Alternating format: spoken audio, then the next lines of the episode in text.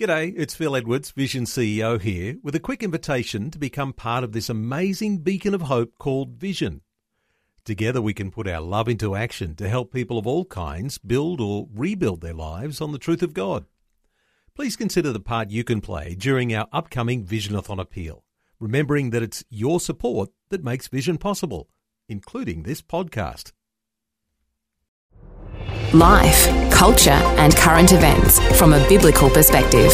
2020 with Neil Johnson on Vision.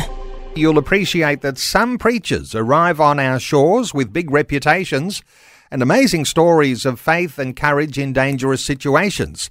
Well, few are more courageous or more colourful or even more controversial than the biker who decided to go to East Africa to save lives and repair homes destroyed by civil war. Sam Childers became known as the machine gun preacher, going into enemy territory to rescue kidnapped children. Well, for the past 25 years, Sam Childers has been a controversial figure because of the image of a preacher with a Bible in one hand and a machine gun in the other. He's back in Australia. You might know Sam Childers from his book Another Man's War, or from the Hollywood feature film about his life called The Machine Gun Preacher, starring Gerard Butler. Well, Sam Childers back in Australia. Sam, welcome along to 2020. Hey, good to be here, man. Sam, uh, your reputation. It's been, it's been a long couple of years with COVID and everything, so at least the countries are opened up, and I got the opportunity to be back here again. I know you like coming to Australia. Uh, your reputation goes before you. Uh, let's talk about some of those early years and where this reputation comes from. Uh, joining freedom yeah. fighters. And uh, some listeners will remember the notorious cult leader Joseph Kony in Africa, and uh, you were uh, developing a reputation around his time. yeah, absolutely. But uh, some rumors are that Joseph Kony is dead, that he died. He was sick in the Congo. Uh, I don't believe he's he has died yet. I believe it's just a a lot of talk that he can kind of sneak back into the system. You know, kind of under radar, like a lot of these rebel leaders will try to do. But I believe that he will be brought to justice one day. And he, of course, notorious for kidnapping children. Now, if I'm quoting your website correctly, you say, I ask you, if a madman came in and abducted your child, and I said to you, I can bring your child home, does it matter how I bring them home? Uh, that's controversial in itself because uh, it suggests uh, you're going to sort of traverse a few uh, ethical boundaries there. Uh, what are your thoughts here on well, getting children? What what what people need to realize too is I'm not just a preacher with a gun. I run and own and operate a armed security company now. So for about the last 15, 16 years, I run a security company. So when you operate, okay, a security company in a third world country, you have the same rights as a police officer. I mean, we're there to serve the people. We're there to protect the people, you know, and one of our statements, uh, one of one of our mission statements is uh, to serve plus to protect.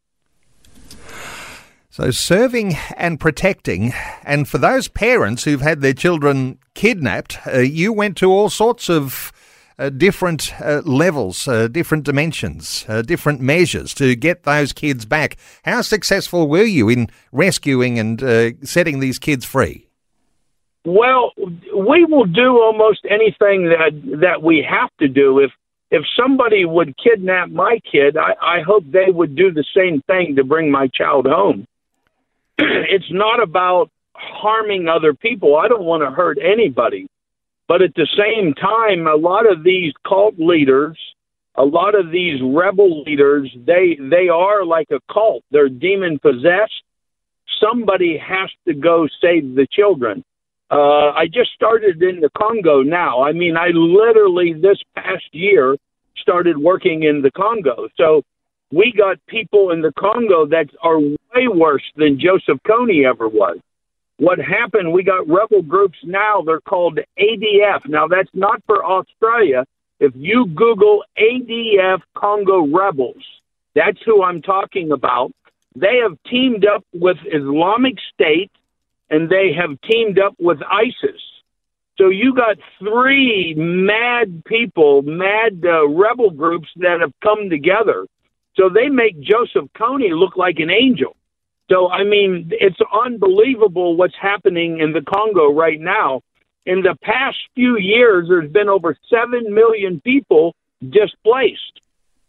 There's been over a hundred thousand people murdered in the streets, and that's women, children, and uh, elderly. I mean, and we don't even hear about that. So there's there's another big problem going on right now in East Africa.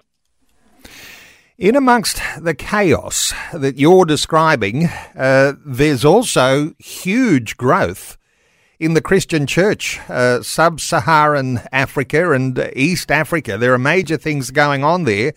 How do you reconcile all the chaos you're describing with, uh, with all the good things that are happening with the growth of the church? You know, I can't really, I can't really give the statistics on Australia, but I believe that like countries like America, we don't have a big growth. I think we have a big falling away from the church. And I believe why there's a growth in Africa, they don't have anything else. So they believe stronger than we believe. I mean, almost like in America, if we go to church, we don't go to the altar for healing because we have in our mind, well, I have a doctor's visit on Tuesday or Wednesday. I'll be going to the doctor. So we don't need a healing. We don't need a financial miracle people in America, when they get in a bad problem and they need money, they go to a bank, you know. People in Africa, when they need a miracle from God, they get on their knees and they pray and they pray it through. You know, I was raised in the old church, the old church to where when your mama would say, We're going to pray this thing through, you would get ready to sleep in the church because you knew you weren't going home until they had a breakthrough, you know. So that's how people are in Africa. When they start praying, they pray till they have a breakthrough. Have you been that sort of person of prayer, Sam, uh, when you were going through these challenges and you were a preacher of the gospel? And, uh, you know. if, if you get the opportunity to get my book, Another Man's War, you know, if you watch the movie Machine Gun Preacher, it kind of shows a, a crazy preacher with a gun. But when you get the book, you see that it wasn't the gun that was being used, it was God being used. I mean, miracles, unbelievable God sent miracles is how I've rescued all the children in the past. You know, people think, oh, he's just out there using a gun. No, I mean, there was times that uh, one one story, for instance, we were driving down the road and we had a man on the roof with a machine gun and God kept telling me drive faster, drive faster, and they was attacking a village. Over 200 LRA rebels were attacking a village. When we come around the bend and we seen it, God said, "Start shooting your gun." So I hollered up to Peter to start shooting his gun, and I looked in the side view mirror. As far as an eye could see was a cloud of dust. So when I looked back in front, the enemy started running. They thought an army was coming down the road. It wasn't an army. I had two trucks, five men, but the enemy run away. Now, these are miracles from God. This is what has happened for 20 plus years in East Africa. It's a bit of a Gideon story, isn't it? Uh, just the small, the small outfit of, of against the army, and uh, and you've seen those miracles happen. So when you find yourself, that wasn't that wasn't one time. It wasn't two times. It has happened so many times over the years. One time we left we left the compound and we got ambushed by the uh, LRA, and I drove the truck down into a ditch, and there was three of us, and we fought for probably two hours, shooting our guns, firing the guns. Well, after two hours, we only left that morning with one magazine for each AK, only one magazine full of ammo. when the when the battle was done, the the the magazines were still full of ammo. We never lost one bullet. Now, how can that happen? God still does miracles in the battlefield. Here in Australia, there are increasingly, Sam, uh, wars of words. Uh, there are battles that are going on, ideological battles, as are happening in much of the Western world. There's something, though, I want to ask you because you've been there in the middle of a firefight. Real guns, real weapons, real ammunition, the real potential of dying. Let me ask you about courage, and perhaps there'll be some listening to our conversation today might take a little courage, uh, given that we've got some wars of words, but they're not wars with bullets. Any thoughts here on courage and the way that, as a believer, you need to put some faith in God? Well, I believe that when we are a believer, that means we're going into battle with Jesus Christ at our side and also in front of us and in back of us. So we're we should be surrounded with the Holy Spirit when we go into battle. So whether it is a spiritual battle or whether it's a physical battle, what I ask Christians, where's your walk with God? Because so many times we put ourselves into battles, whether it's a spiritual battle, but we go into it with our own human resources and we don't go into it with God. So I try to get people make sure you are standing for a justice, for a fight for justice. You know, almost what's happening in the world today. You know, we we got wars going on people don't even know about. There's a war in Ethiopia right now. The last couple of years, over six million people displaced. Over 3,000 children under the age of 10 years old have been murdered. There's a war in the Ukraine right now going on. Everybody worldwide knows about the war in Ukraine. Is it because of justice or is it because of our economy that we know about the war in the Ukraine? Because everybody's talking about it. Worldwide, America, Australia, uh, UK, Europe, everybody's talking about this war. But in the war in Ukraine, now, if there's one child that dies, my heart is broken. My heart goes out. But that war, as of the end of June of this year, there was less than 260 children killed. So, do we know about this war because of justice, or do we know about this war because of economy? And see, when when when when we're concerned about prices of gas, prices of oil, cooking oil, prices of flour, that's that's not a war that we're concerned about justice. We're concerned about the money in our pocket. Sam, you've been around long enough now, and you've seen wars come and wars go. You've seen very, very desperate situations. You've been in the firefights, uh, rescuing children. You've seen things change. Times have changed. Let me just ask you, uh, been picking up some clues about what's going on in Sudan, where there's description now that in Sudan, which was really a war torn nation, but there's now unprecedented religious freedom since the ousted president Omar al Bashir was found guilty of corruption. So he's been before the courts and things have changed. Is that true? Is that something you've noticed too? That when in some nations where there's war, others are, are becoming an easier place to share the gospel? I don't know a whole lot about northern Sudan, about Sudan. You know, I work in South Sudan.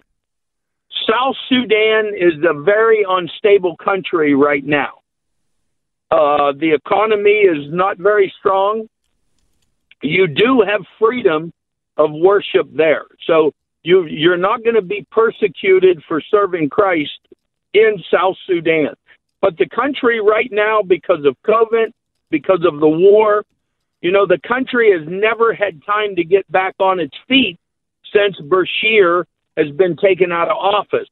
What you need to remember is when a country goes through a war, when the war is finished, it takes at least 10 years, and we're talking about countries that are Western countries that, that have a that have a steady, stable government.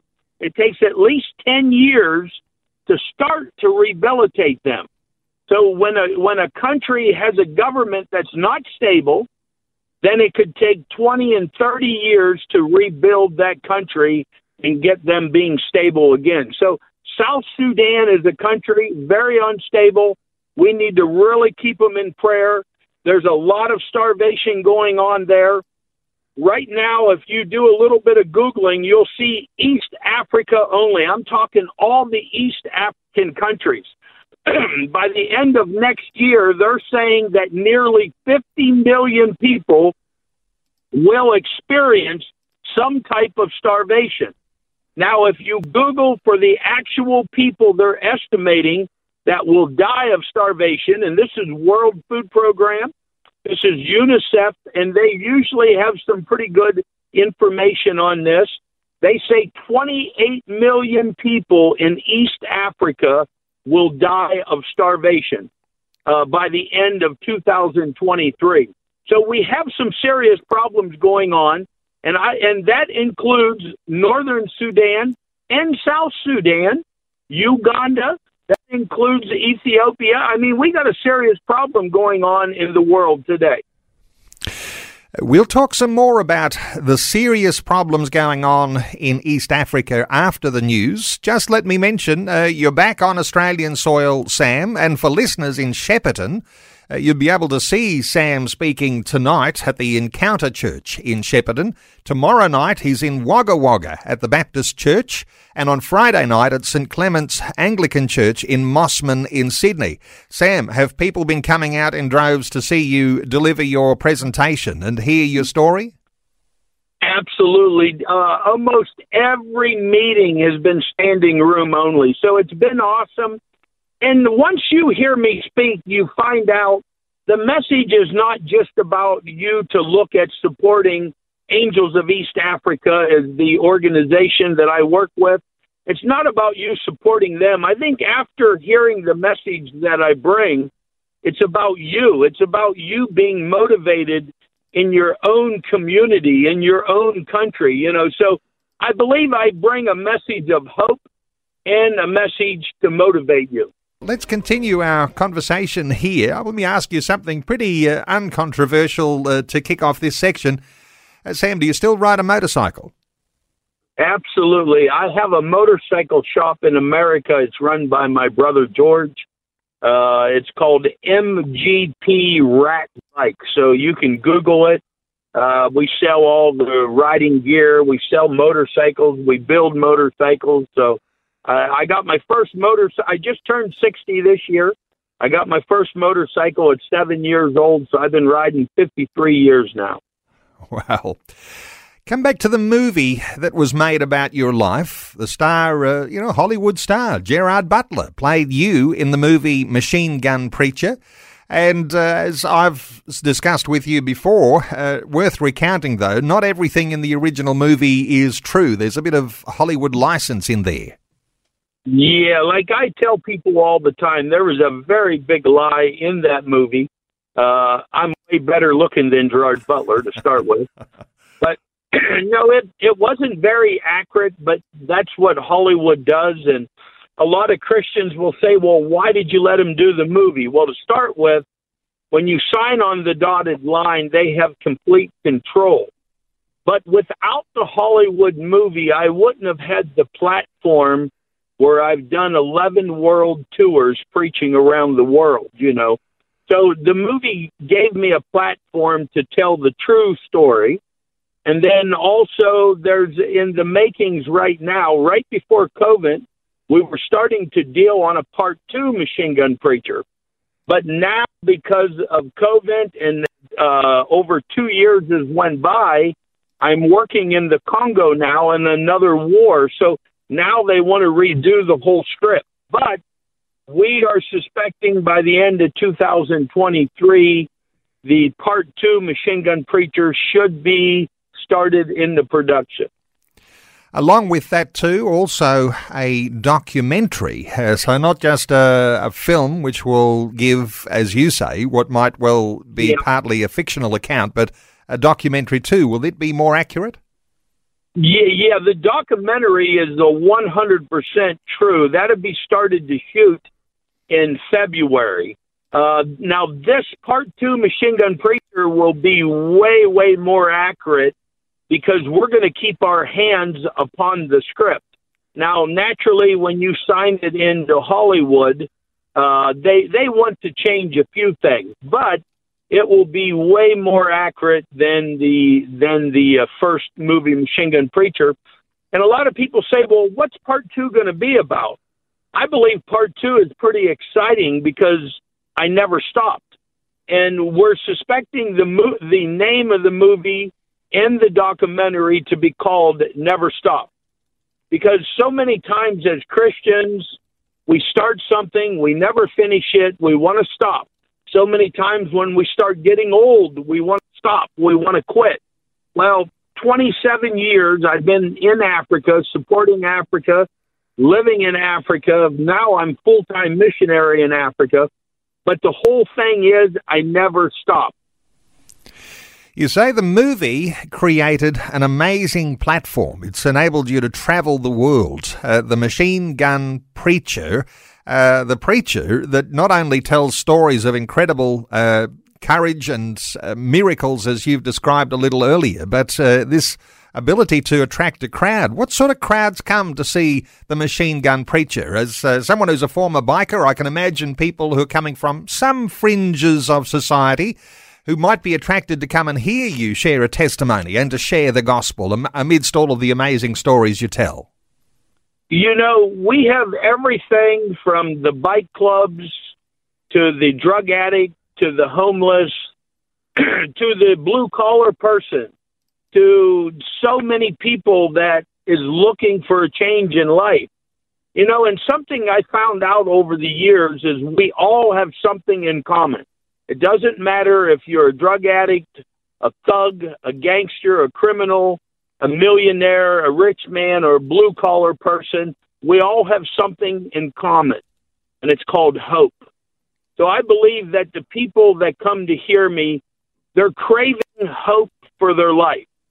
You know, it, it doesn't matter if you're poor or you're rich, we have hope for our life. And I think the message that I carry is there for everyone the rich man, the poor man, the homeless man, the one living in a mansion. I carry a message of hope for everyone. Now, let me ask you something very controversial. Is there room in Africa for more machine gun missionaries? Uh, now that you know the image, the image in in people's minds might be, uh, you know, I'm going to be toting a machine gun, perhaps killing people. Well, uh, let me no, just ask you about that as well. I'm going to tell you no, because see, things have changed now. What people got to remember when I went to Africa over two and a half decades ago, I went into South Sudan. There was no government there at the time. So there was no government. You had good rebels and you had bad rebels. I started supporting the good rebels. But see, now times have changed now. Uh, times have changed as far as there's governments there. So if you go into these countries and you pick up a firearm, you're going to be arrested. You know, and people say, well, how can you do it now? Like I said earlier, I run and operate a security company. You know, we are there to to uh, give to uh, to serve the people, protect the people. So uh, we're not only a missionary, we don't only have orphanages, we don't only do feeding programs, we don't only do uh, missions where we go into the bush rescuing children uh, from disease, malaria, and whatnot. We are a armed security company, so we give we give security to anyone that wants to hire us. Let's talk about the mission organisation that you're a part of, the Angels of East Africa, and the good work that they're doing. Give us a description of the sort of things they're involved in, and you know, the, perhaps the the potential, as you said. You know, maybe this is not about uh, just uh, supporting the Angels of East Africa, but there might be some listeners who might be thinking that's just what I want to do. Give us an insight into yeah. the work of the Angels. Absolutely, anybody can come and visit our work. Now, don't don't call me to come pick up a gun because that ain't going to happen. But you can come into our orphanages. You can do mission work with us. Now, some of the work that we do, we're feeding over 10,000 meals every day. And right now, that's a pretty tough situation because the, the cost of food has went up so much. So we have orphanages, we have training projects. Uh, our training projects, we train people how to work in hotels, fuel stations, supermarkets. Uh, we train them construction. Now, this is not volunteer training. We we train people in East Africa that are locals and they're on a payroll. So we're very big into doing that. One of the projects that we do that we've been doing for years is drilling wells. We've drilled over 50 wells over the years. We've repaired more than three dozen wells. Uh, we've built schools. We've built seven schools from the footer up. We're building number eight school right now a big project that we got going on that we started about two years ago is called the Bush Kids Project. Now you can go on my Facebook and you can see different ones of these projects. The Bush Kids Project, we go deep into the bush where there's no cars, there's no roads. We drive in in four wheel drives on cow trails. And we go in and we begin to treat children for malaria, bacteria infections, but we take doctors, we take nurses, we take a blood lab, we take security. This project is saving children unbelievable every time we go out, and it's been going on for two years. Then we have the Congo Project, where we're rescuing children out of war once again. So, our whole project, anybody out there listening, we need your support. We need your help. You can even go to Africa and be a part of it. But our mission is rescuing and saving children. Let me ask you about discipleship, uh, along with what you're doing, and uh, you've got a focus on that level of mission, uh, orphans and feeding uh, hungry children. Uh, discipleship, I, have heard uh, the spirituality in Africa described as a mile wide and an inch thick, not necessarily very deep, although we're hearing about wonderful uh, revival stories uh, for sub Saharan Africa. 500 million believers, more believers being uh, added to the church than can raise up enough leaders. Let me ask you about discipleship and Bible teaching in Africa. That's a real need, isn't it? Right. Well, every project that we have, like the big orphanage in South Sudan, we have our own church there uh, uh, like the truck stop we have. We have a farm in northern Uganda. We have our own churches at each place like that. Some of the smaller orphanages and smaller projects, we attend other churches. But uh, for everyone out there listening, Jesus Christ is first in everything that we do. Discipleship is something we need even in America. We need more of it everywhere around the world. But I can tell everyone that's listening, Christ is first. You know, I'm I'm a fairly successful man. You know, I run a lot of businesses.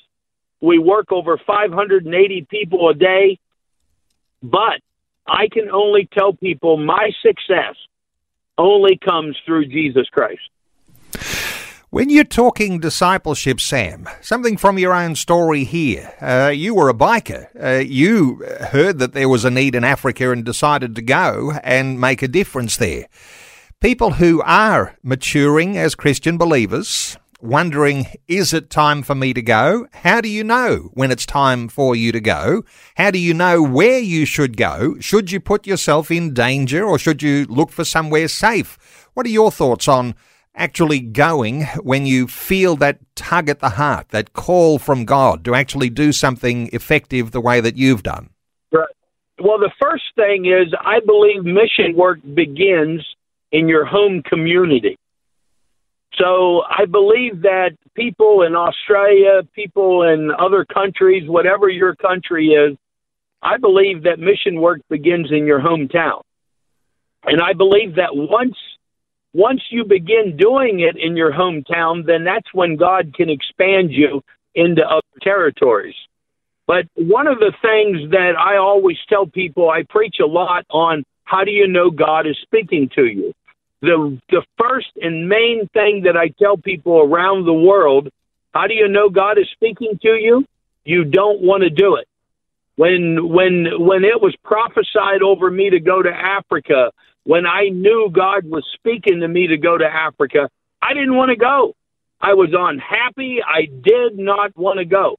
If if you think God is speaking to you and you're all happy about doing it, it might not be God. Now I'm not saying it's not a good thing, but I'm saying for me and a lot of other missionaries that I know, we didn't want to go.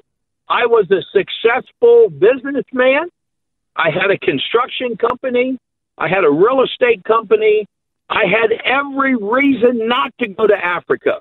The only thing that I had that I knew I had to do something about it is I had a calling from Jesus Christ to go rescue children.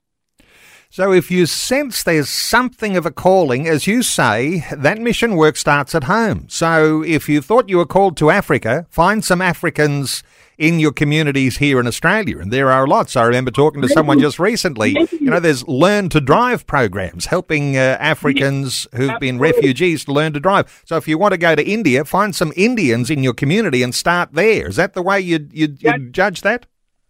Yeah, that's a very good thing. But it doesn't have to be people to the country that you're going. I believe the biggest thing to mission work is learning how to serve. So whether God wants you to go to Europe or or uh, Pakistan or or Africa, I believe that we when we help in our community, we begin to learn how to serve others. So I believe that's the first thing we need to do is learn how to serve others. And sometimes that can be in our own home church. You know, the average person going to church today, they attend church, but they're not serving in the church. A big difference. We're taking calls 1 800 316 316, and time is short, but let's take a call. Rowan is on the Gold Coast in Queensland. Hi, Rowan. Welcome. Hi. Um, a great, great story. I, have just been listening of the radio, and I'm like, wow. Um, I personally grew up in Africa, East Africa, which is Kenya. Uh, my parents have been missionaries there for a long time, so I understand some of the things that you've been talking about. We've we've also gone to northern Kenya, which is the Kargi region, which is almost bordering Somalia. So we've been doing a lot of relief work there. Um, I haven't read your book or watched the movie, so I'm very keen to know uh, whether some of those rebels, you had the opportunity to preach the word of God to some of those rebels, and whether they came to Christ.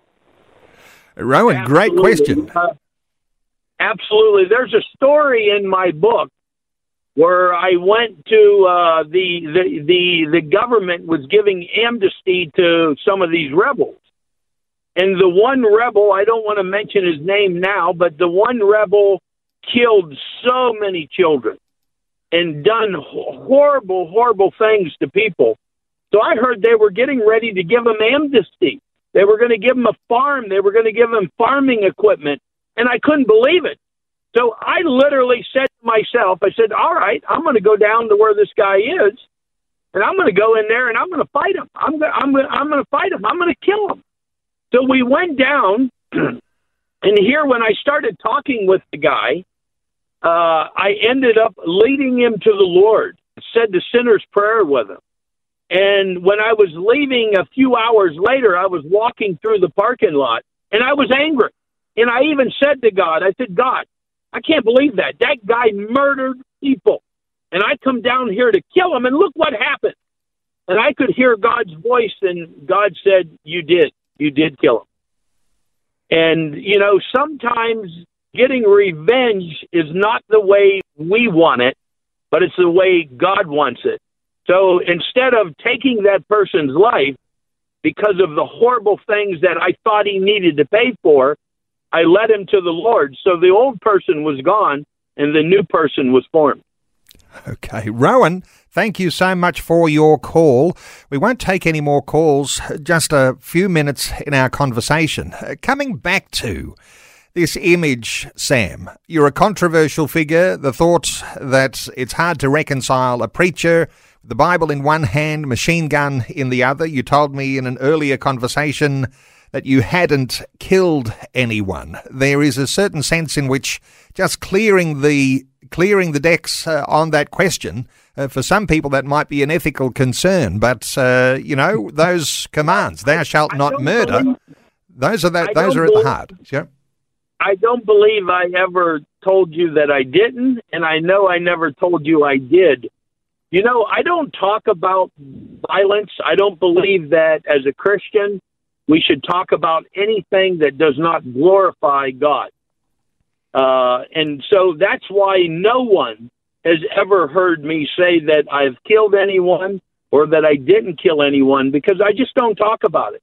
And I won't talk about it today because it doesn't glorify God. But I can tell you what glorifies God is when we tell of his miracles, when we tell what he's doing in the mission field.